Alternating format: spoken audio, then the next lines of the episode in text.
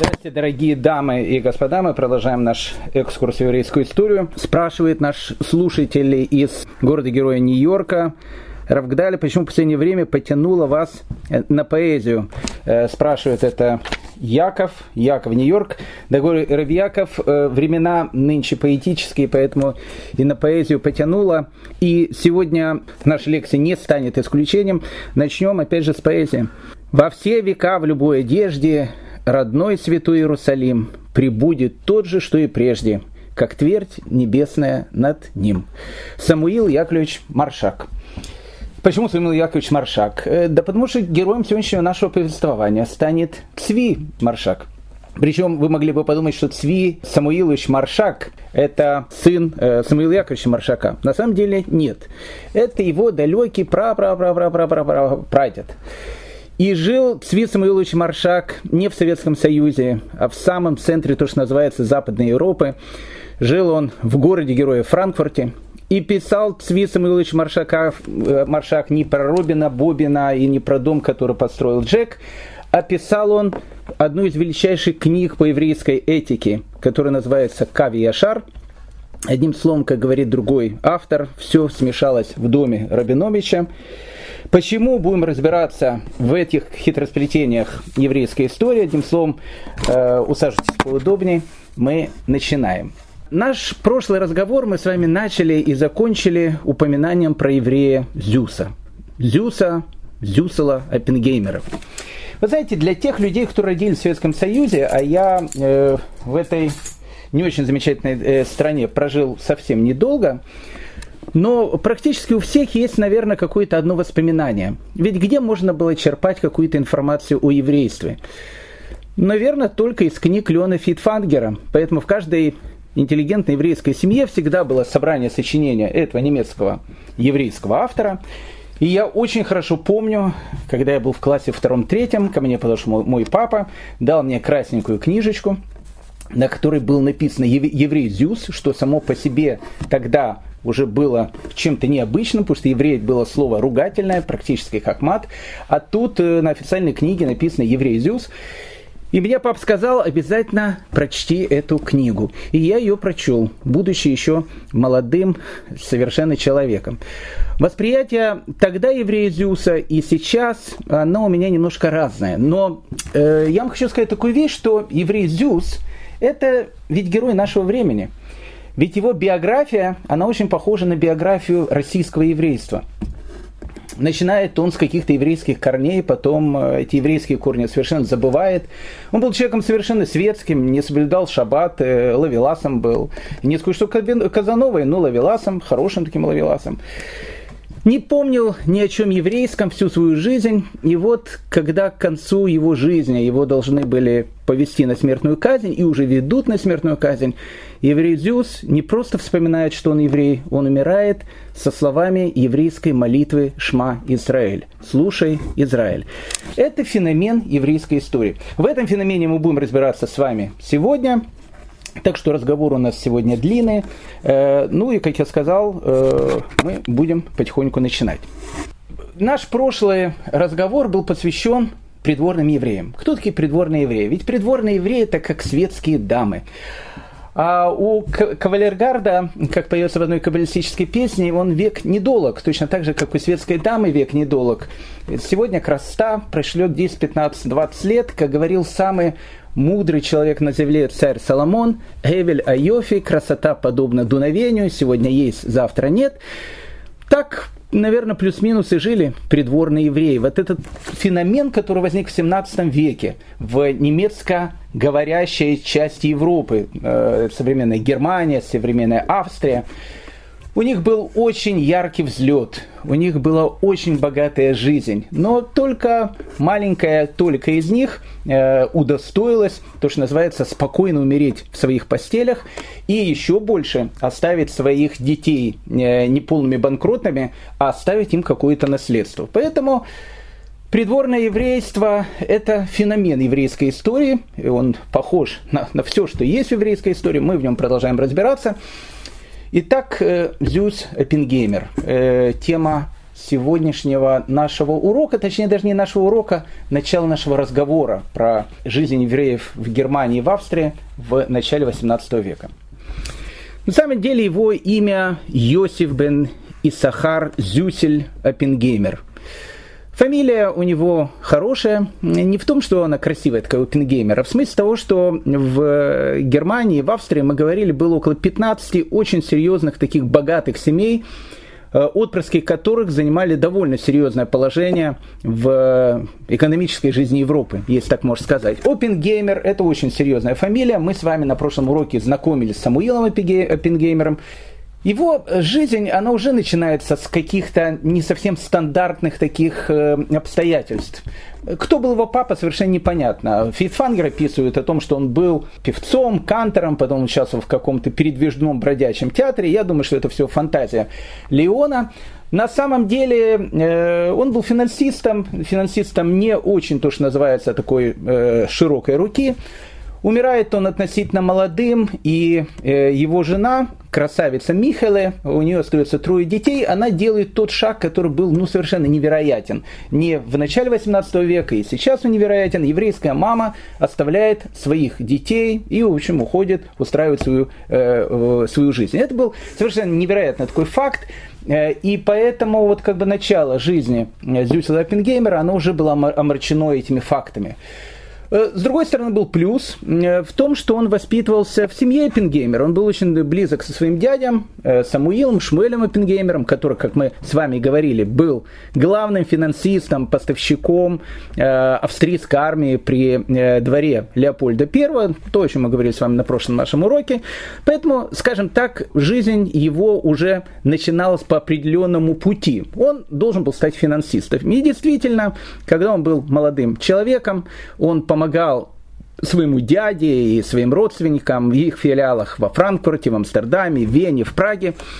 Когда ему было 20 лет, он решил открыть свое собственное дело. Он поехал в город Мангейм и начинает там свою финансовую карьеру. Что такое город Мангейм? В городе Мангейм был такой князь, которого звали Карл Филипп. Вообще город Мангейм э, это был Крушавель 18 века. Туда съезжалась вся европейская знать. Город не самый такой крутой, не самый большой, но он был очень-очень, то, что называется, богемный. Э, каждый такой богемный товарищ, аристократ, должен был приехать при, э, к двору Карла Филиппа для того, чтобы показать там свои наряды. Ну, это прям как Канский фестиваль или э, вручение премии, премии «Оскар». Тут еще надо два-три слова сказать. Ведь 18 век – это век, э, то, что мы сказали, галантный. С одной стороны, он натуралистический, с другой стороны, он очень галантный. Что значит галантный? Потрясающе одетые дамы, мужчины в этих париках, роскошь, роскошь необыкновенная. 18 век это, это время роскоши. На роскошь, как вы понимаете, нужны деньги. А деньги, они точно так же, как светские дамы а, с их невечной красотой сегодня есть, завтра нету. Поэтому тратили денег очень много, и потом в карманах были огромные дырки, а, и эти деньги нужно было где-то и у кого-то доставать. Итак, вот Мангейм, это Крушавель 18 века, куда съезжается вся вот эта вот знать, красивая знать. Причем, э, опять же, красивая знать, я постоянно вспоминаю, но давайте почувствуем эту эпоху немножко, почувствуем ее, наш почувствовать. Э, он красивый, этот век, действительно красивый, но э, вот Версаль, резиденция короля Солнца Людовика XIV, ну плюс-минус, это же это же самое время. Э, король Солнца Людовик XIV, самый такой роскошный двор Европы. Мы будем сейчас говорить о том, что многие правители, они подражают Версалю, Версаль законодатель моды, все, что происходит в Версале, это все супер-пупер-шмупер, и все это смотрят, и все хотят ему подражать. Но вот заходит человек Версаль во всю эту красоту, запах, запах, страшный запах. Ведь людей много, люди кушают очень много, и иногда пища не совсем совместимая. В Версале, прошу прощения, туалетов нету. Поэтому э, издается указ о том, что просьба в коридорах Версаля не справлять свою нужду. я не шучу. Это, это то время, поэтому где люди справляют свою нужду. В этом потрясающем Версальском парке. Поэтому, когда дамы ходят по Версальскому парку, они смотрят под ноги, чтобы, не дай бог, на что-то не наступить. Поэтому дамы в начале 18 века, они очень-очень пользуются огромным количеством парфюмерии, точно так же, как и мужчины, потому что парфюмерия, она хоть как-то забивает естественные запахи, которые везде царят. Мы уже говорили про Людовика XIV, его, его встречал один из российских посланников, э, еще Алексей Михайлович, когда он туда приехал в Париж, он сказал, от него несет яко от козла. То есть, ну, как бы, э, а это король солнца. Поэтому век, э, одной стороны, галантный, с другой стороны, натуралистический, ну, с третьей стороны, действительно, век э, очень, очень такой роскошный. Так вот, э, все они приезжают, приезжают в Мангейм, а что нужно аристократии этого времени? Аристократии этого времени нужны камни, драгоценные камни. Драгоценные камни тогда были не только э, друзья девушек, как сейчас бриллианты, драгоценные камни друзья были абсолютно всех. Это была повальная, помода, э, повальная мода на драгоценности. И вот э, наш герой Зюс Эппенгеймер, он как раз начинает с этого. Мангейме он представляет, у него не было магазина, но он мог доставить любую драгоценность при дворе, которую заказывали, и, и бизнес его идет в огромную-огромную гору. Плюс еще, вы знаете, закон любого бизнеса, э, я не бизнесмен, но нас слушают много бизнесменов, они подтвердят. Он заключается в том, что если ты хочешь сделать хороший бизнес, начинай делать то, что не делают другие. Тогда у тебя есть намного больше шансов на этом заработать какие-то большие деньги. Поэтому банки в начале 18 века в Германии уже были. Хотя, опять же, давайте, давайте постоянно себя прерываю. Германии нету, не существует. На месте Германии находится в тот момент 300 совершенно разных городов, княжеств, ну, городов и княжеств. Все они так или иначе входят в состав э, Священной Римской империи, германской нации со столицей в Вене. Но мы говорили о том, что э, как бы входят чисто формально, потому что Германия по большей части протестантская страна, Австрия по большей части католическая страна, поэтому нет такой страны Германия. Есть разные совершенно герцогства, вольные города и так дальше. Мы с ними будем сейчас с вами знакомиться. Так вот, э, в начале 18 века в Германии уже появляется огромное количество банков, причем не только еврейских, а и христианских банков. Начинается банковское дело, ведь это же новая эпоха, эпоха абсолютизма, эпоха, когда уже строятся какие-то экономические теории, поэтому банк это сейчас уже неплохо, а даже очень-очень хорошо. Что решает сделать Зюйц Оппенгеймер? Он решает сделать банк, которого еще нету. То есть э, есть огромное количество людей, которые хотят деньги, но, скажем так, дать гарантию, что они вернут эти деньги, у них практически нету. Если вы думаете, что речь идет о полной бедноте, это не совсем так. Речь идет э, о каких-то таких дворянах, которые, знаете, промотали свое состояние там, в карты, в, в похождениях, там, где угодно. Денег нету, деньги нужны. А обычно, когда в, в банке берешь какой-то кредит, тебе нужен какой-то гарант, что ты эти деньги вернешь. Поэтому в те времена любой банк под любой кредит требовал очень-очень серьезной гарантии. Что делает Зюс Оппенгеймер? Он дает деньги людям, у которых практически нет этих гарантий. Но юридически он построил все таким образом, что если, не дай бог, он э, не отдаст деньги, его, в общем, как бы из-под земли э, достанут и, в общем, будут выбивать у него деньги э, самыми изощренными способами. Под процент давал огромный. Не потому, что он э, жулик, а потому что, как вы понимаете, предприятие очень и очень очень нестабильная, то есть вернет он тебе деньги или не вернет, совершенно непонятно, но банк Оппенгеймера в начинает тоже очень-очень развиваться. И вот Зюс Оппенгеймер – это, ну, как бы восходящая финансовая звезда Европы. При всем при этом, в отличие от многих других евреев, которые жили в те времена, этот человек совершенно светский. Ну, совершенно светский. Э, у него было в, э, в его этой коллекции, говорят, было около 166 париков. Вы понимаете, что такое 166 париков? Ну, я не скажу, что парики тогда, как, прошу прощения, э, там носки или другое белье неделька сменяли каждый день. Ну, парик это дорогое удовольствие. Сейчас женский парик тоже дорогое удовольствие. 2-3 тысячи долларов отдай, и будет тебе хороший парик, если это настоящие волосы.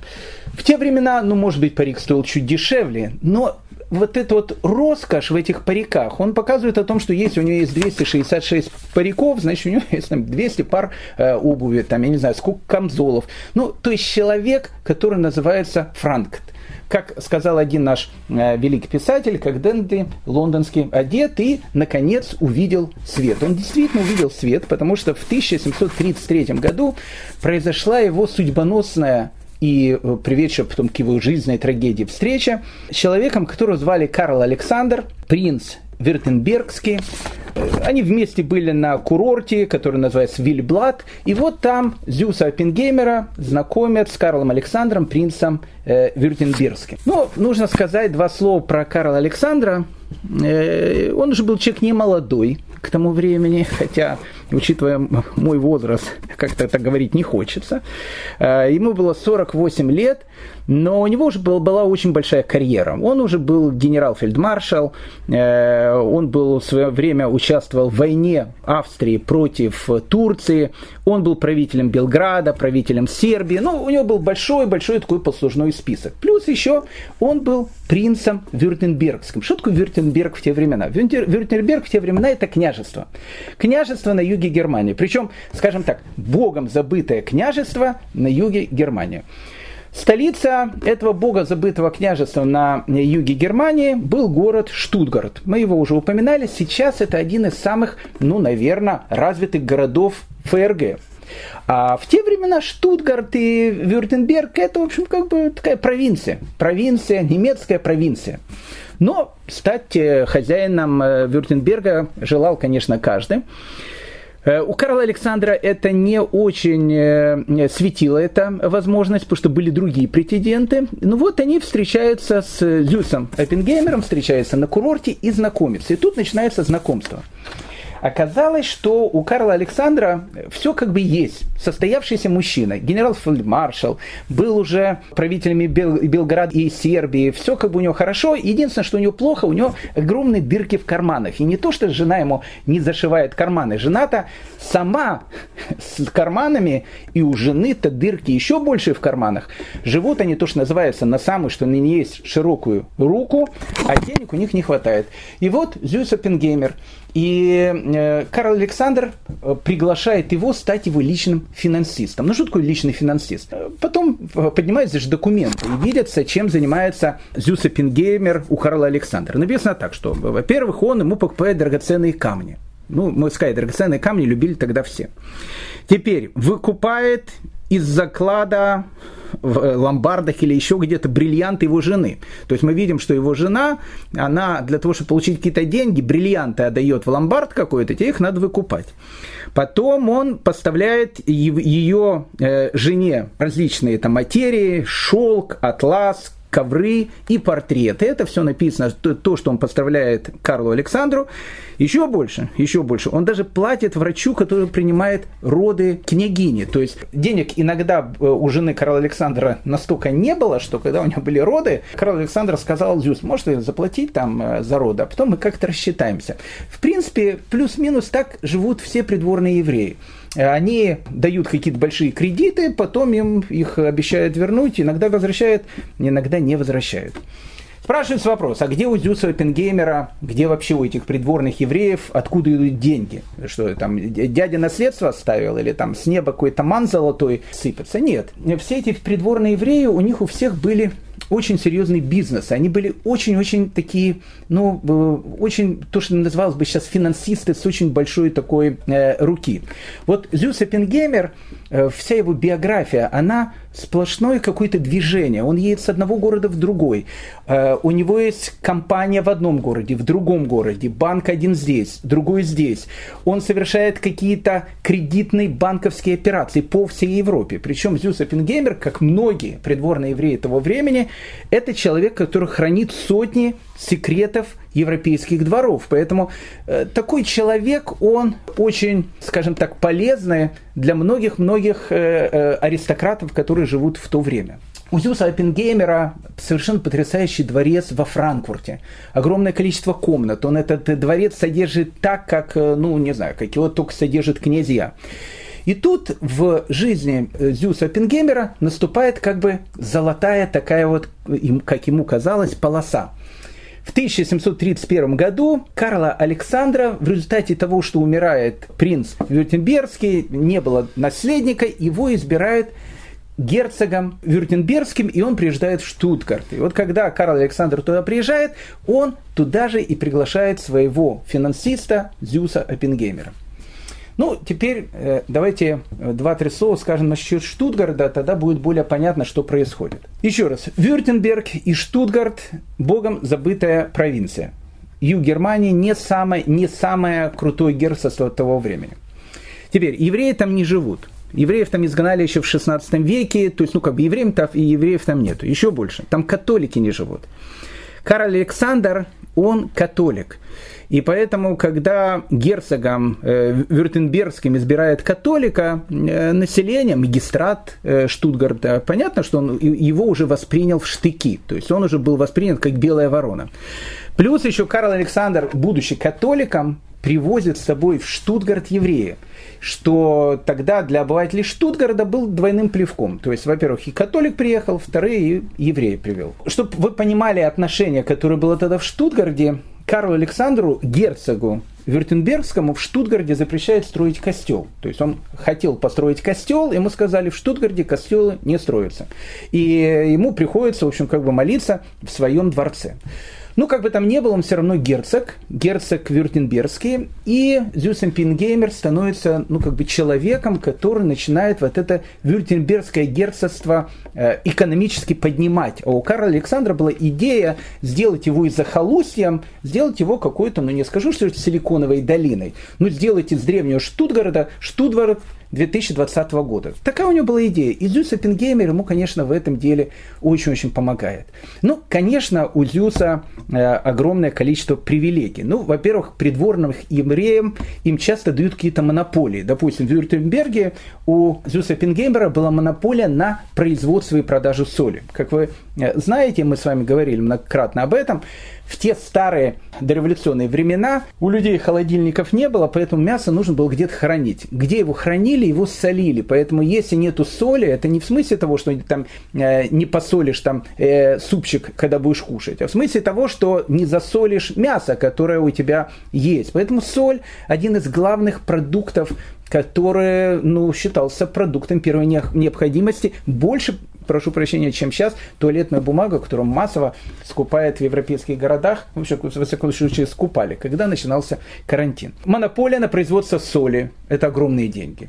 Э, дальше у него есть монополия на продажу алкоголя в Вюртемберге. Ну, скажем так, алкоголь в Вюртемберге, понятно, что это не шинки на территории Украины, там, Белоруссии, Польши, где крестьяне приходили, и все, что было в этих шинках, в общем, пропивали. Пили там много, э, в основном пиво, но, в общем, как бы это не основной источник дохода.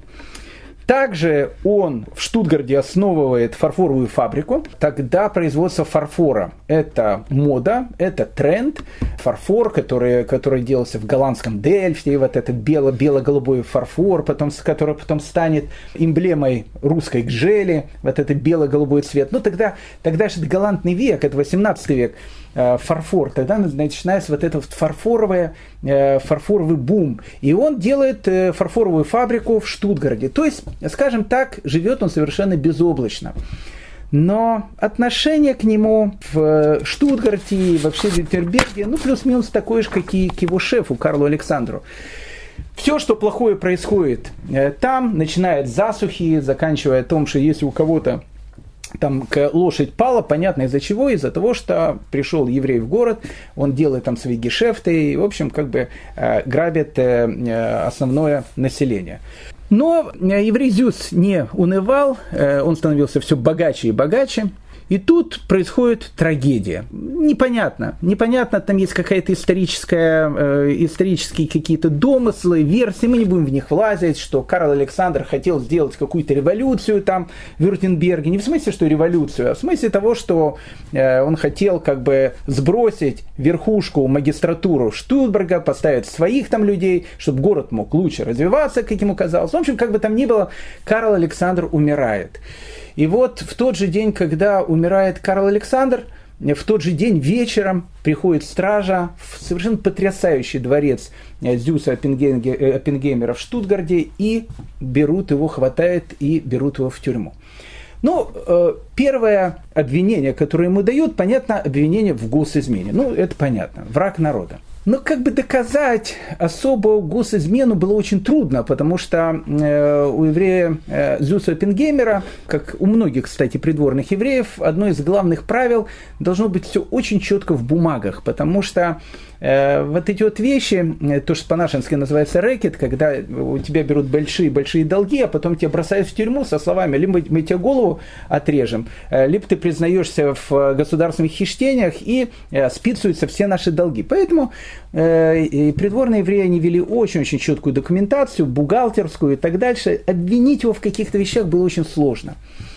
Но одно из обвинений, оно действительно было. Оно, я скажу, не ключевое, но оно было главное – он жил с христианкой. Ну, еще раз, э, Зюс Эппенгеймер не герой моего романа. Ведет он жизнь совершенно э, не еврейскую, совершенно там далекую от всего. Он, знаете, он напоминает мне этих самых берлинских евреев 30-х э, годов 20 века. Мы уже приводили эту картину на прошлом уроке. Это страшные тут вещи, когда они приезжали в эти концлагеря, они не понимали, почему их туда забрали, ведь они же немцы уже были, они считали себя немцами, а их э, в одни и те же газовые камеры со всеми остальными евреями, которые всю жизнь считали себя действительно евреями. Вот это трагедия Зюса Пингеймера. Он живет с христианкой, э, говорят даже о том, что у нее родился ребенок, э, в общем, потом этот ребенок умер, ну, неважно, какие-то вещи рассказывают по закону э, герцогства э, Вюртембергского за сожительство с христианкой полагается смертная казнь. То есть даже уже за это э, Зюса Оппенгеймера могли обвинить э, в том, что он сожительствовал с христианками, и, в общем, это смертная казнь. И мы говорили с вами, мы начинали наш э, разговор э, на прошлом нашем уроке с этой страшной казни 4 февраля 1738 года когда Зюса Оппенгеймера в этой страшной клетке э, везут на главную площадь Штутгарда, построили эту огромную виселицу, которая выглядела как огромный подъемный кран. И в этой самой клетке ему набросили петлю на шею. Викарий Штутгарта крикнул «Отправляйся в ад, проклятый жид!» И еврей Зюс со словами молитвы Шма, он в последнюю минуту своей жизни – он вспоминает о том, кто он такой. Он умирает как еврей. Жил он как не еврей, жил он как немец, пытался всю жизнь быть немцем, но когда ему показали, кто он на самом деле, он понимает, кто он, и умирает он со словами еврейской молитвы Шма. Это еврейский феномен. Его поднимают в этой клетке за шею на огромную высоту, понятно, уже мертвым. Висел он э, в этой клетке около шести лет в Штутгарде. И только в 1998 году, не так давно, к 300-летию со дня рождения еврея э, Зюса Эппенгеймера в Штутгарде, э, в честь него даже назвали площадь. Вот так вот меняются времена, и так меняются нравы. Итак, трагическая жизнь э, Зюза Оппенгеймера – сладкого еврея, мы говорили «зюс» – это сладкий на немецкий, совершенно горькой еврейской судьбой. А мы с вами возвращаемся э, в Берлин. Мы его оставили на прошлом уроке, возвращаемся туда. Ведь у нас э, сегодня мы продолжаем наше путешествие по Германии начала 18 века. Итак, Берлин. Мы с вами говорили о том, что Берлин является столицей герцогства Бранденбургского, там был такой кюрфюрст, которого звали э, Фридрих Вильгельм. Э, мы уже его упоминали. Мы говорили о том, что у Фридриха Вильгельма были две э, как бы, части территории. Это Бранденбургское герцогство и это Пруссия со столицей в Кёнигсберге, в современный Калининград. Ну, мы будем все это называть словом Пруссия, потому что в начале 18 э, века сын Фридриха Вильгельма, которого будет звать Фридрих I, провозгласил незалежность от Австрии, от Вены, и он становится первым королем Пруссии, и в принципе с этого и начинается история современной Германии. Так вот, мы с вами говорили, когда в 1670 году евреев выгоняют из Вены, э, а евреев выгоняют из Вены очень-очень богатых людей, и, казалось бы, им непонятно, куда идти. Фридрих Вильгельм, который хочет развивать свое кюрфюрство, э, он приглашает их в Берлин. Мы говорили, что к тому времени Берлин не самый, наверное, такой пышный город Германии того времени, но через некоторое время э, Берлин уже мог состязаться по роскоши, красоте и финансовым потокам, которые там крутились, самой Веной. И вот Фридрих Вильгельм приглашает венских евреев в Берлин. И тут интересная вещь, на которую надо обратить внимание. Опять же, вот э, наша еврейская история. Э, ведь анекдот про э, еврея, который едет на необитаемый остров и строит там две синагоги, в одну ходит, а в другую не ногой, ведь в любом еврейском анекдоте есть целая философская притча такая. Вот есть у нас такое вот, такое вот качество. И качество это идет у нас, знаете, с 70-го года новой эры, с разрушения Иерусалимского храма написано, что главная причина разрушения Иерусалимского храма и главная причина всех бедствий еврейского народа, которые сейчас происходят, оно происходит из-за такой э, черты, которая называется синат хинам, беспричинная ненависть. Поэтому в минуту опасности действительно все евреи, они становятся как один, они готовы отдать жизнь за другого еврея, который находится в любой части света. Но когда все спокойно, евреи благодействуют, начинается э, то, что назвал э, Йосиф Флави, э, то, что называется иудейскими войнами. Так вот, Берлин, венские евреи. До венских евреев в Берлине уже был один еврей. Этого еврея звали Исроэль Аарон. Э, фамилии тогда еще не давали, поэтому его зовут Исроэль Аарон. Ну, человек был необычный, ну, необычной судьбы такой был. Э, э, ну, не знаю, ну, сейчас бы, наверное, это был бы супер, Цукерберг, и он бы, был бы со своим Фейсбуком. Но он, ну, это он был настолько предприимчивым человеком, что ему удалось во второй половине 17 века сделать невозможное. Во-первых, благодаря своим э, различным деловым каким-то качествам, ему впервые разрешили жить в Восточной Пруссии. А в Восточной Пруссии евреи не жили с 1309 года. То есть еще раньше, чем евреев изгнали из Франции. То есть с 1309 года ни один еврей в Пруссии не жил. Никогда. А Исроэль Аарону разрешили жить в Пруссии. Не просто жить в Пруссии, торговать в Пруссии. Исроэля Аарона разрешили жить в Берлине. А в Берлине евреи не жили с 1579 года. Поэтому, когда Исроль Аарон вместе со своей женой, которую звали Эстер, в девичестве Шульхов, э, она была родом из, Праги, запомните эту даму, Эстер Шульхов, жена Исроля Аарона, приезжает в Берлин, они там были единственные евреи. То, что называется первый парень на деревне, а в деревне только один Исроэль Аарон. Поэтому в Берлине евреев нету, в Герцев Бранденбургском евреев нету, в Пруссии евреев нету, есть только Исроэль Аарон, который живет в Берлине. Чем занимается Исроэль Аарон в Берлине? Он занимается поставкой к, ко двору Курфюста Фридриха Вильгельма. Но тут он делает глобальную ошибку. И ошибка из роли Аарона, она потом будет понятна, потому что, ну скажем так, в эту яму падали многие. Надо было заниматься камнями. Камни это всегда лучше. Даже если ты что-то потерял, камень куда-то спрятал, он у тебя остался. Но, но Израиль Аарон занимался тем, что он поставлял ко двору э, Фридриха Вильгельма, поставлял еду. Э, он поставлял вино, поставлял зерно, поставлял лошадей э, и снабжал всех конюшни. Ну, лошади и конюшни. Я недавно, до самого этого карантина, имел честь читать лекции в Лондоне. И, и рядом с Букингемским дворцом там же есть эти конюшни королевы как их содержат эти, эти конюшни. Это же, это же целый музей, эти, эти лошади, эти кареты. А в те времена лошадь это лошадь это лошадь.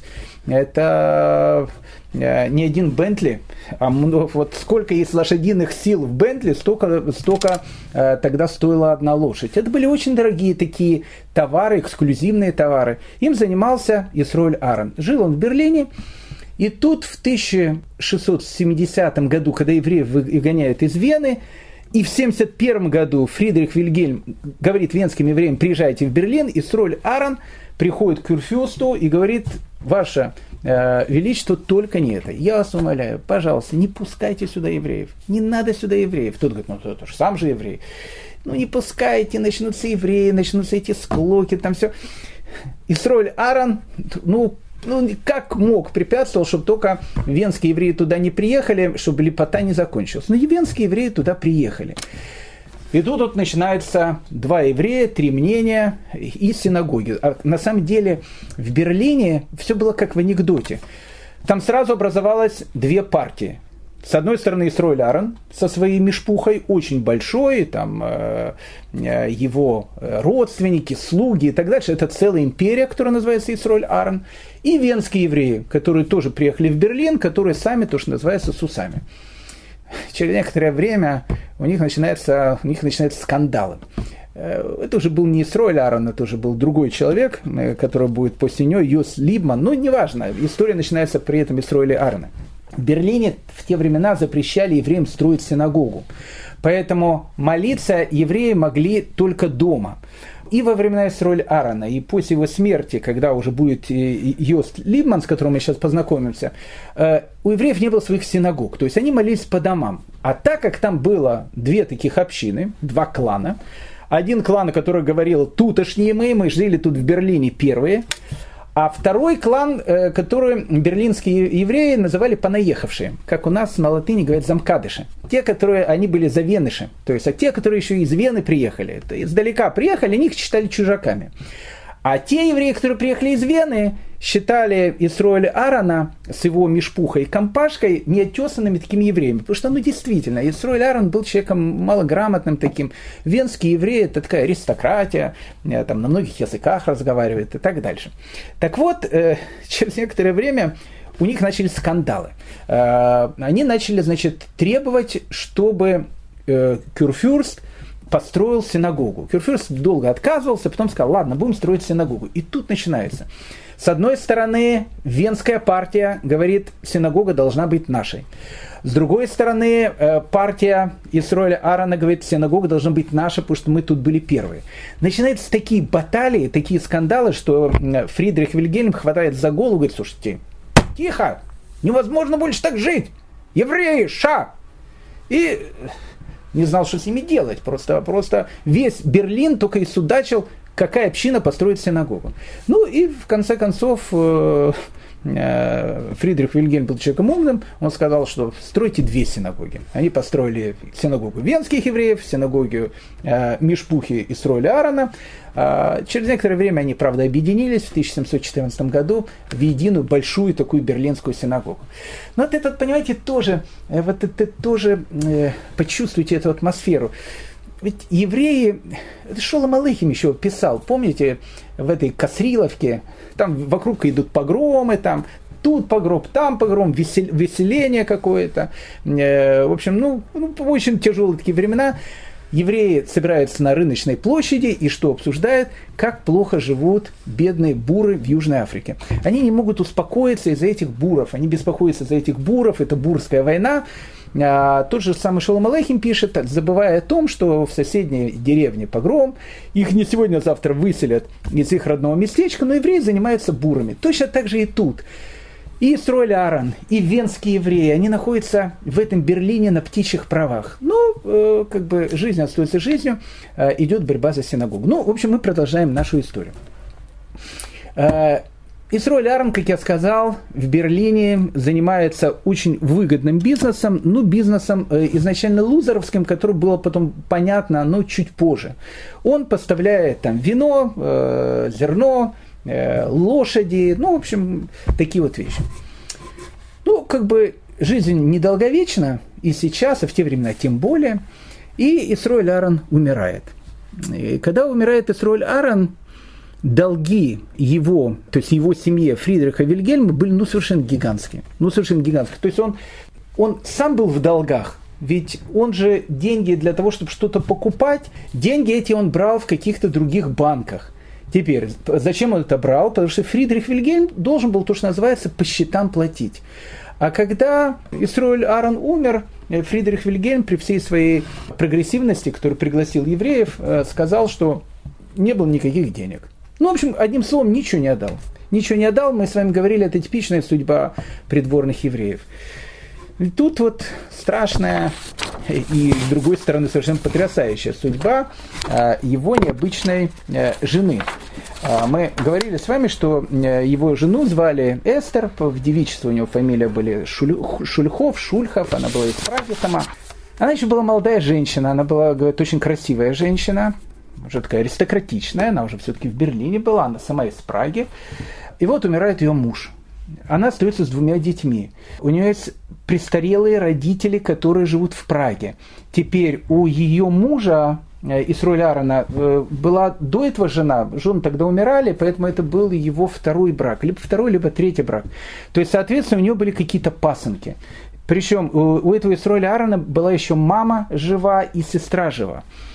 И вот э, все они начинают требовать, чтобы Эстер, у которой двое детей, это Исроиль Аарона, тоже э, разделила все гигантское наследство, а Исроль Аарон был очень богатым человеком, таким миллионером, миллиардером, может быть, э, в, в тех понятиях, между всей этой мешпухой, между всеми этими родственниками. А денег у нее нету. По одной простой причине, потому что Кюрфюрст ничего не дал, вообще ничего не дал.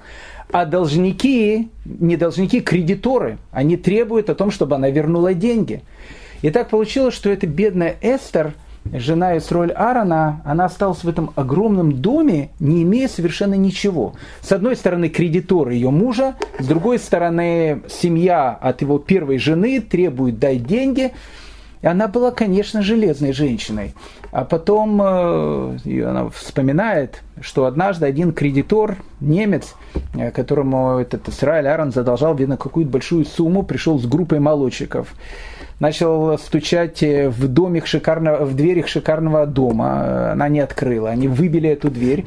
Он с этими молочниками зашел в их дом и э, как потом вспоминала, это Эстер забрал из дома абсолютно все. То есть, ну как бы все забрала. Она пишет, что забрали постели, белье, посуду. И в доме остались только одни стены. Вот эта вот Эстер, она вспоминает, она сидит с этими двумя детьми и по-женски рыдает в доме, в котором ничего нету. То есть женщина, которая еще вчера была э, ну, не знаю, на вершине богатства, сейчас сидит в доме, в котором абсолютно ничего нет, еще с двумя детьми. И еще с э, воинами э, э, родственников ее умершего мужа. Но Эстер, она была необычной женщиной. Необычной женщиной, ну это такой типичный ашкенадский вариант женщин. Я вам скажу так, она командовала своим первым мужем, она командовала своим вторым мужем, и вообще в Берлине она пользовалась, ну, таким колоссальным авторитетом, причем среди всех. Ну, мы сейчас о ней поговорим. Казалось бы, что вот Эстер, она должна была не просто пустить руки, а я даже не знаю, куда она должна была, но вот ничего нету. У нее было все, богатство, все было. Теперь одни долги, пустые стены в доме, двое детей – но она не пала духом, она пытается как-то возродить бизнес своего мужа, и через э, некоторое время ей предлагают шедух. Э, шедух с человеком, которого зовут Йост Либман. Йост Либман, мы с ним знакомы. Ну, ну, точнее так, мы с ним не знакомы, но мы очень хорошо знаем его семью. Те, которые немножко слушают наши уроки, э, сразу будет такое ностальгическое воспоминание. Помните, мы с вами говорили про э, такую необычную женщину, которую звали Глюкель или Гликель, как э, разное произношение, из Гамельна. Э, многие помнят. Так вот, когда мы говорили про Глюкеля из Гамельна, мы говорили, что у него был ее любимый муж, которого звали Хайм. Так вот, теперь это еврейское родство, еврейские мишпухи. Знаете, еврейское э, э, родство это, – это отдельная часть еврейской истории. Обычно хранителями является женщина. Моя мама, она знает родственные связи такого количества наших родственников, что э, я к ней иногда как Википедии звоню, а этот родственник нам как и через кого и так дальше. Поэтому большие родственные связи, вот еврейские такие семьи. Так вот, э, у э, мужа э, Глюкеля Гамельна, Хайма, был родной брат. У этого родного брата была дочка. Ну, соответственно, эта дочка, она племянница Глюкеля Гамельна. Так вот, эта вот дочка племянница Глюкелес Гамельна выходит замуж за Йоста Либмана. Это герой нашего повествования. Йост Либман. Они прожили какую-то жизнь, потом э, его молодая жена умирает, ну, соответственно, племянница Гликелес Гамельна, и он тоже вдовец. И он хочет жениться вторично, и Эстер, которая живет в Берлине, э, тоже готова вторично выйти замуж. И вот они оба встречаются. Но скажем так, что Йос Либман в те времена был человеком э, уже очень и очень состоятельным, очень богатым. Его жена, она не могла как таковое принести ему состояние, потому что огромное состояние ее мужа, оно ушло. Но влияние ее семьи, которая оставалась в Берлине, оно стоило любого состояния. И вот э, Йост Либман, он э, женится на Эстер, приезжает в Берлин и начинает возглавлять вот эту вот э, часть еврейство, которое было не венским, там было венское и не венское, то есть э, э, наше еврейство и пришедшее еврейство, вот он часть вот этого вот еврейства, этой общины, которая образовалась из родственников, слуг из роли Аарона, теперь его возглавляет Йост Либман, который, в принципе, и конкурирует с венским землячеством, которое находится рядом. Вот они как раз и будут воевать за эти синагоги.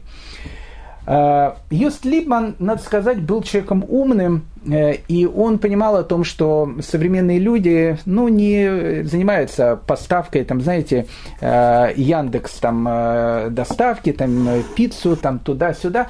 Ведь, понимаете, все вот эти вот доставки, ну, вот коронавирус, бах, и многие магазины там закрываются. На идее лучше деньги не делать деньги нужно делать на, на, что, на, на чем-то, что даже во времена коронавируса составляет э, какую-то ценность. И он деньги действительно делает на драгоценностях. То есть он для Фридриха Вильгельма, а потом для его сына, который, которого зовут Фридрих I, который становится первым королем Пруссии, он поставляет драгоценности.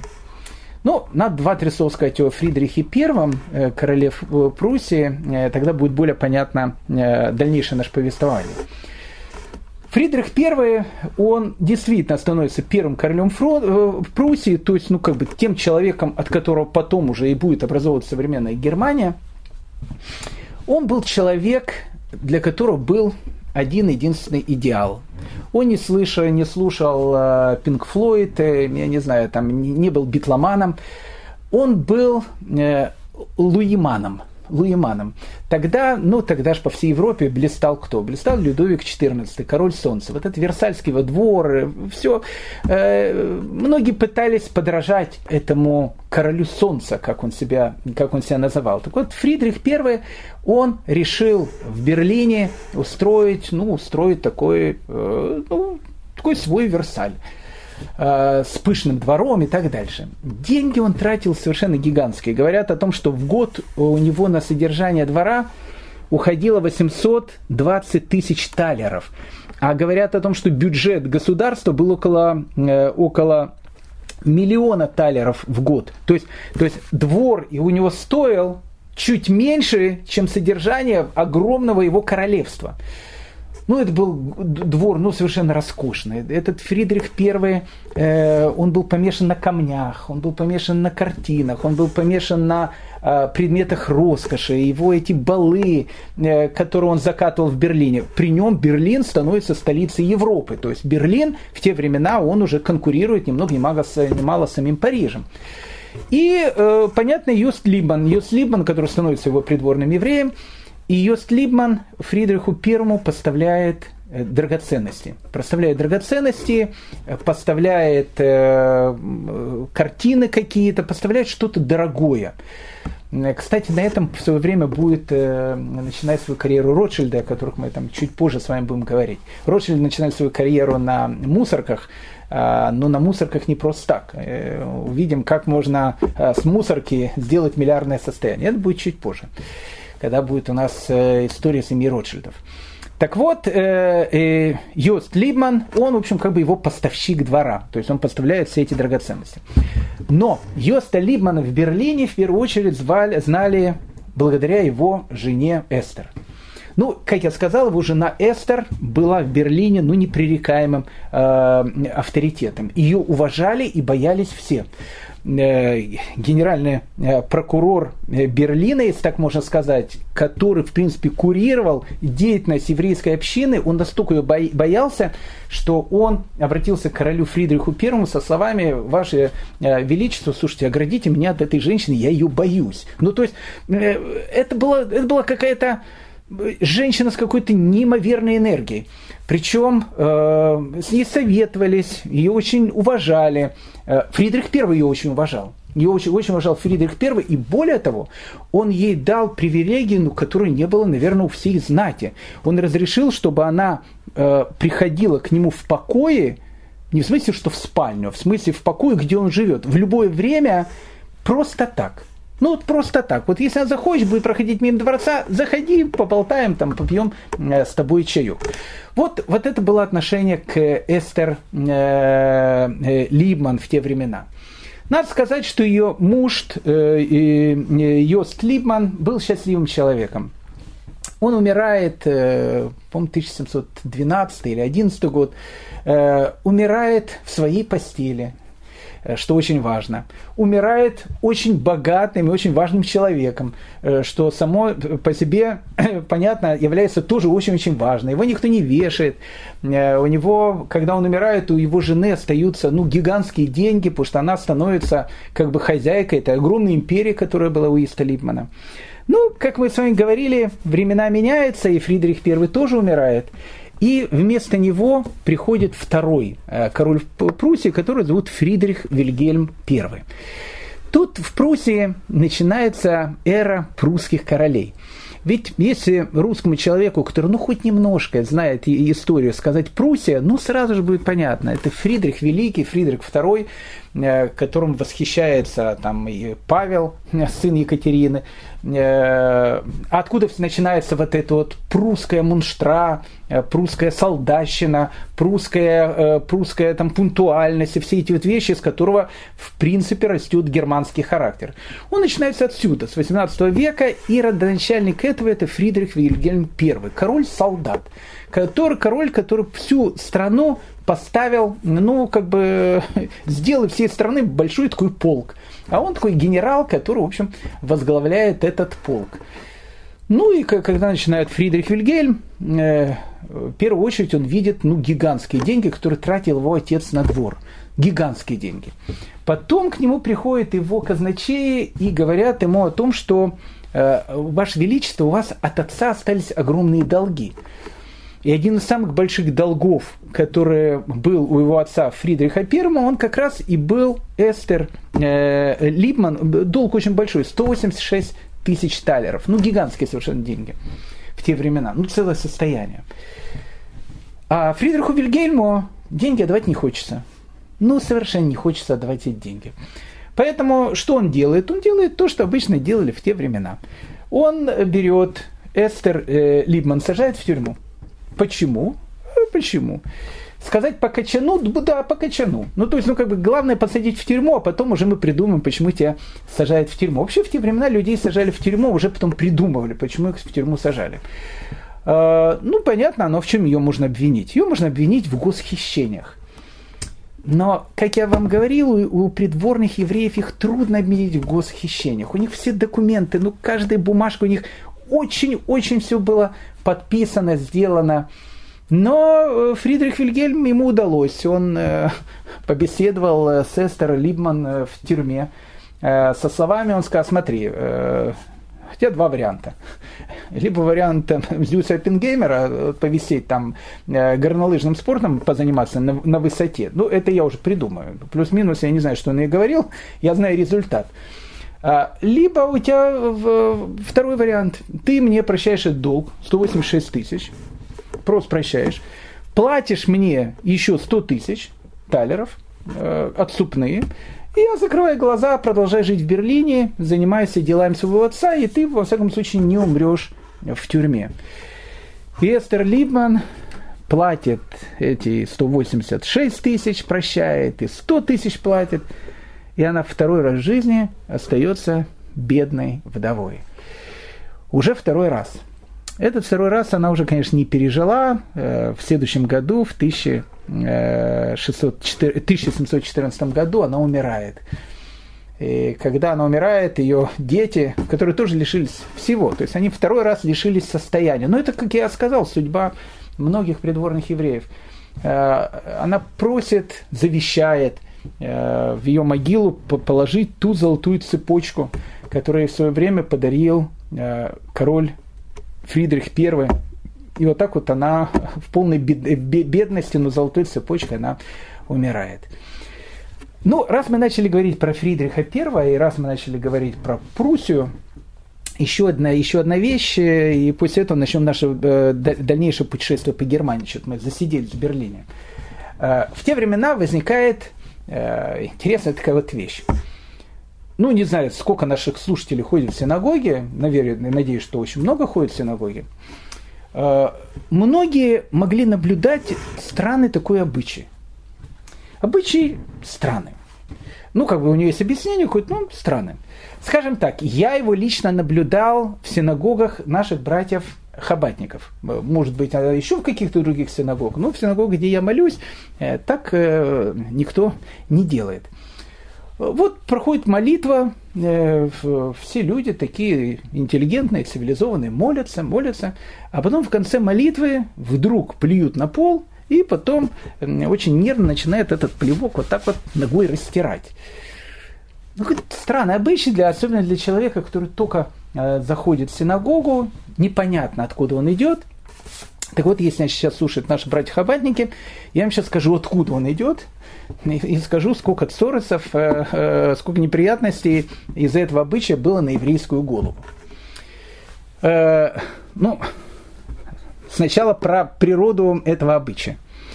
Э, плюют на пол, некрасиво плевать на пол. Я слышу многих наших э, э, слушателей, которые говорят, ну что вы, Равдаль, в синагоге на пол. Я согласен, некрасиво в синагоге плевать на пол. Это некрасиво, согласен. Тоже против этого обычая ни с кем не спорю. Но есть такое обычай. Есть у евреев такая молитва, ее произносят в конце и молитвы Шахарит, и молитвы Минха, и молитвы Марьев. Завершающая такая молитва, она называется Алейну Лешабех. Алейну Лешабех, она переводится «на нас возложено прославлять». Красивая такая молитва, древняя молитва. Так вот, э, в этой молитве есть следующие слова, которые, кстати, начиная со Средневековья, евреям доставляли огромное количество головной боли. Но тогда еще не плевали. Там есть слова, ибо они поклоняются пустоте и чите, и молятся божествам, которые не спасают. Ну, то есть, как бы, кто они? Язычники. Они молятся какой-то пустоте, божествам, которые не спасают. Мы же преклоняем колено и падаем вниз и возносим благодарность царю царей. А мы, что мы делаем? Мы возносим благодарность Всевышнему.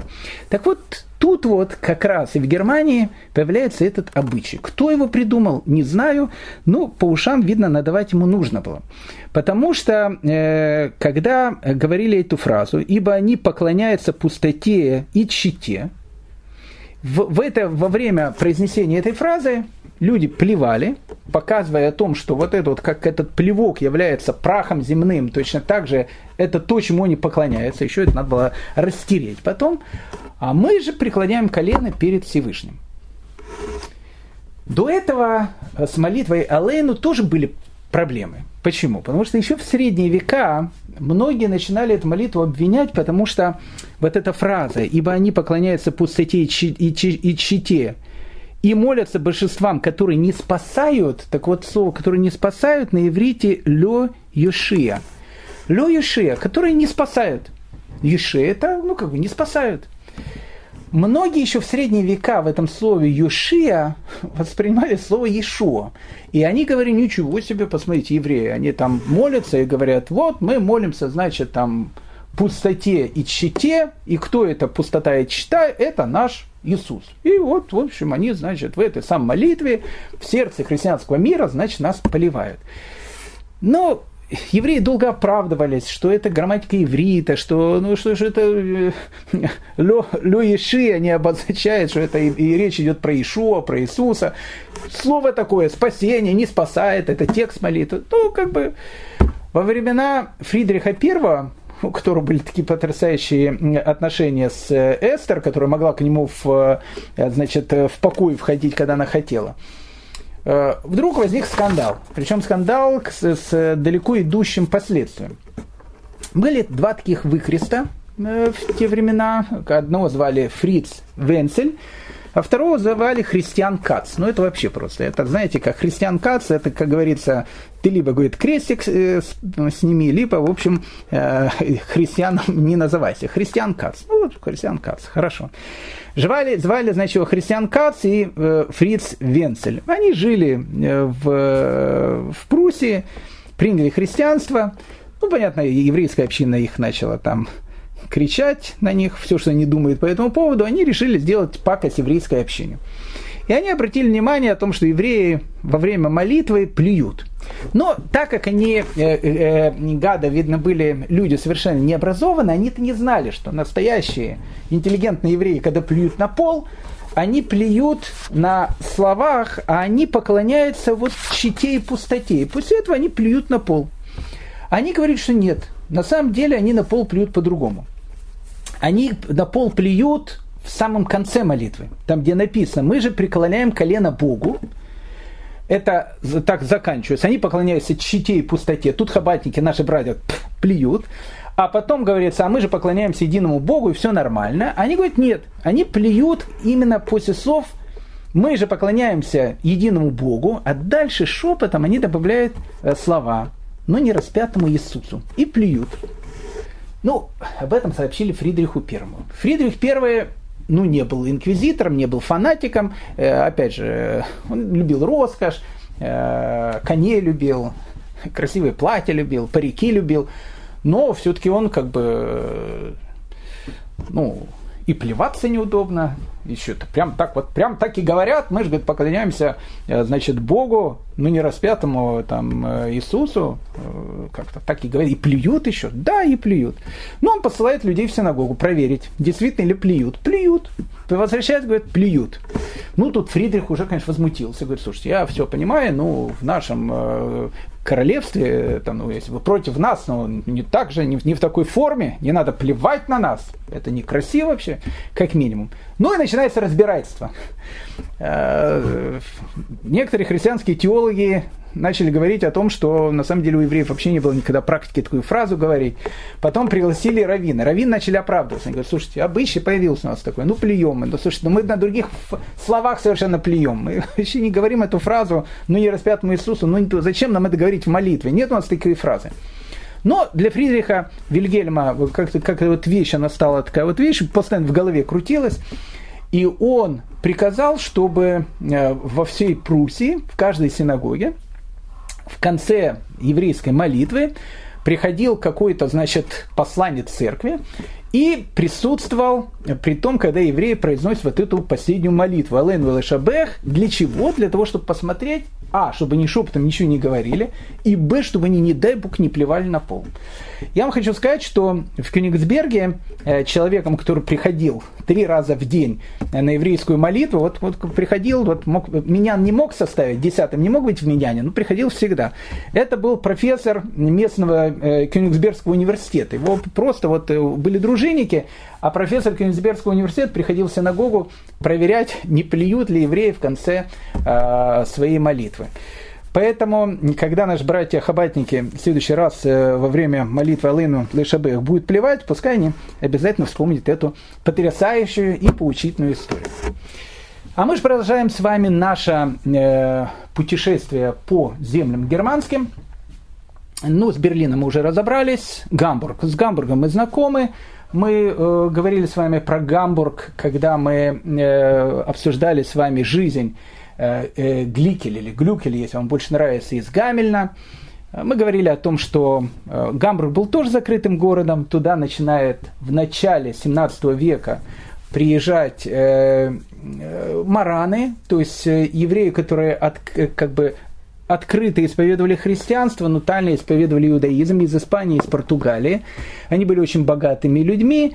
Э, Гамбург, вольный город Гамбург, он был вольный город Гамбург, он их туда, значит, э, приглашает. А потом они открыто переходят, не переходят, открыто начинают исполнять обряды иудаизма, и их уже не выгоняли, потому что на них гамбургская экономика очень-очень хорошо так держалась. Но, в общем, как бы на этих бывших маранах, э, это была сефардская община, очень богатая община, э, ашкеназов не пускали. Мы говорили с вами, что ашкеназы жили в Альтоне, Альтона сейчас это часть Гамбурга, это район Гамбурга. А когда-то Альтона, это была другая совершенно страна, Альтона принадлежала Дании. Так вот, э, ашкеназы, они жили в Альтоне, работали в Гамбурге, возвращались в Альтону. Ну, когда мы говорили про Глюкеля с Гамельна, мы много об этом говорили. Поэтому, ну, как бы второй еврейский центр Германии начала 18 века, богатый еврейский центр, это Гамбург. Но один из, наверное, самых необычных городов Германии, э, в которых я давно уже хотел, э, чтобы мы с вами туда попали, город, с которого, кстати, будет начинаться Ротшильды. Э, город сам по себе очень интересный. Город, который называется Франкфурт на Майне. Дело в том, что Франкфурт на Майне был, наверное, единственным городом Германии, с которого, ну, как такового не было изгнания евреев. То есть э, ну, там было изгнание в 1614 году, недолгое. Там э, их изгнали там, на полгода, потом они вернулись обратно. Но будем считать, что изгнания практически не было. То есть, когда практически всей Германии, вот конец 15 весь это 16 век, то, о чем мы говорили, начинается это сумасшествие, евреев изгоняет из городов, из одного, второго, десятого, двадцать пятого и так дальше, Франкфурт, как непотопляемый корабль, как некий крейсер «Аврора», остается на плаву, и там э, существует еврейская община. Более того, мы с вами говорили, что весь 16 и половину 17 века э, вот эти несчастные евреи, которые остались в Германии, которые не уехали там в Польшу, там, не знаю, в Богемию и так дальше, мы говорили, что они вели такой, ну, очень бедный э, и не очень серьезно высокодуховный такой образ жизни. Не все, конечно, не все. Но там не было серьезных раввинов, там не было серьезных таких э, домов учения, серьезных ишив не было в то время – все это перемещается, мы сказали, в Польшу. Но Франкфурт, Франкфурт, он всегда оставался некой цитаделью еврейской ученостью и цитаделью еврейской аристократии. Хотя жизнь во Франкфурте была очень-очень тяжелая. Но давайте мы познакомимся с этим городом, потому что в этом городе было э, как минимум несколько раввинов, ну, из этого города у нас Цви э, Самуилович Маршак, с которого мы начинали, и не уверен, такими темпами дойдем ли мы на, до, до него на сегодняшней нашей лекции. Но, опять же, мы никуда не торопимся, приглашая вас э, в город Франкфурт начала 18 века. Прекрасный город Франкфурт. Евреи там живут в гетто. Э, в гетто они там живут 60-х годов 15 века, причем Э, ну, это в известном районе э, Вольграбен, там сейчас старый еврейский район тоже, в этот район Вольграбена, там, где было гетто еврейское. Гетто 60-х годов 15 века. Причем венецианское гетто, которое дает название по самому понятию гетто, оно возникает только в 1516 году. То есть в, во Франкфурте вот евреи проживали в отдельном районе, который был построен ну, полностью, так как будет построен Венецианское гетто, еще за лет это 70, ну 60 до Венецианского гетто. Это были два ряда домов э, с очень узкими улочками, потому что им дали очень маленькую территорию. Э, теперь, ну, население-то росло. Э, поэтому и где-то люди должны были жить, а места уже нету. Поэтому дома приходилось строить ввысь, и дома были очень-очень высокие. И э, атмосфера, конечно, в гетто была ну, такая очень-очень давящая. Очень давящая, туда мало, мало поступал свет, там была страшная антисанитария. Э, не в смысле того, что евреи, они э, грязнули. Они в, в, во многих вещах они более чистюли, чем вся Европа была. Но, но когда живешь в такой скученности, причем евреи много просили, они просили за какие-то большие деньги, чтобы им разрешили хоть немножко расширить пределы гетто. Не разрешали. Поэтому гетто приходилось строить ввысь, все гетто было закрыто стенами, Э, и евреи жили, э, жили во Франкфурте, ну, как живут, не знаю, в колонии поселения. Э, ну, вот как бы они, вот они жили в этой тюрьме. Они выходили утром на работу. Они могли работать в центре города. Вечером до определенного времени они обязаны были зайти туда, и ворота за ними закрывали. То есть, как бы, евреи вот жили в такой, в такой вот этой страшной тюрьме. И, конечно, атмосфера там была очень-очень э, сложная, и там были пожары в этом гетто, но мы чуть позже об этом поговорим. Э, в свое время, когда уже гетто было намного более расширено и ну, было более такое симпатичное, о нем вспоминает Гёте, известный немецкий поэт, потрясающий поэт Гёте. Э, он в свое время посетил франкфуртское гетто, и потом уже на старости лет, в 19 веке, он пишет о своем визите во франкфуртское гетто 1760 года. А я хочу сказать, что франкфуртское гетто 1760 года – это гетто, где уже живет Ротшильд, первый Ротшильд это уже не, не совсем то гетто, которое было в начале 18 века. Так пишет Гёте, ну, чтобы просто по, по, было понятно, как и живут евреи во Франкфурте. Ко всему, что волновало ум мальчика из этим юноши, смутными предчувствиями можно отнести в особенности положение еврейского города, точнее еврейской улицы, которая в прежние времена была стиснута как клещами между городской стеной и рвом. Теснота, грязь, шум. Все производило самое неприятное впечатление, даже когда бывало заглянешь туда мимоходом у ворот. Это длилось до тех пор, пока я не решился туда зайти.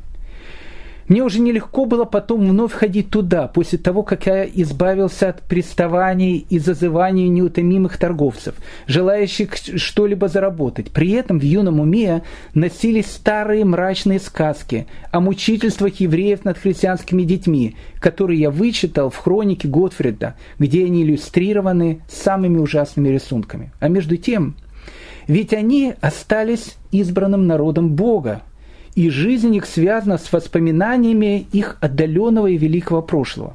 Кроме того, ведь они люди деятельные, услужливые и хорошие, и даже их упрямство в соблюдении своих обычаев нельзя, э, э, упрямство в соблюдении своих обычаев нельзя отказать в некотором уважении.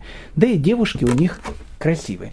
Так заканчивает Гёте. Кстати, Гёте э, потом какую-то, не потом, а большую часть жизни, я не скажу, что был юдофилом, но он к евреям всегда относился с огромным-огромным уважением. И даже вот это вот описание э, франкфуртского гетто, которое он описывал, будучи мальчиком, который вот э, был начитан этими ужасами евреи, христианские дети и так дальше. И действительно, франкфуртское гетто, оно вызывало э, у людей очень и очень такой неприятные, неприятные ассоциации. Ну, э, как я, как я сказал, во Франкфурте э, он всегда оставался таким культурным центром. Э, и он славил своими раввинами. То есть в то время, как во всей Германии вообще никаких толком, ну, может, раввины были, но великих раввинов не было, Франкфурт, он всегда был цитадель еврейской учености и всегда оставался. Но э, нужно сказать, что в 1606 году главным раввином Франкфурта становится ну, такой совершенно легендарнейший человек, э, которого звали Раф Ишиягу Горвиц, э, который в еврейскую традицию входит под именем Шла Акадош, то есть святой Шла. Ну, я вам скажу, вот словом «кадош» святой, не буду сейчас говорить, что это значит, у нас называют, э, по-моему, только пять людей за всю еврейскую историю. Э, вот Раф Ишайду Горвиц один из них, и вот он был главным раввином Франкфурта. Почему-то, когда мы говорили с вами о начале 17 века, мы с вами не упомянули этого необычного человека, э, Шла Кадош, Рафишиагу Горвиц, Шла он называется по своей книге, которая называется «Шней Лухота Брит», «Две скрижали завета», сокращенно «Шла», а евреев многих потом называли по их, и по их фамилии, и многие даже не знали, как их настоящее имя. Был, допустим, великий такой э, раввин, он умер относительно недавно, в 1933 году, один из величайших таких э, людей, которого звали Хофицхайм. Э, ну, вот все зовут Хофицхайм, Хофицхайм. А когда один раз, э, даже среди очень религиозных людей там сидели, я сказал, что на самом деле у него фамилия Пупко.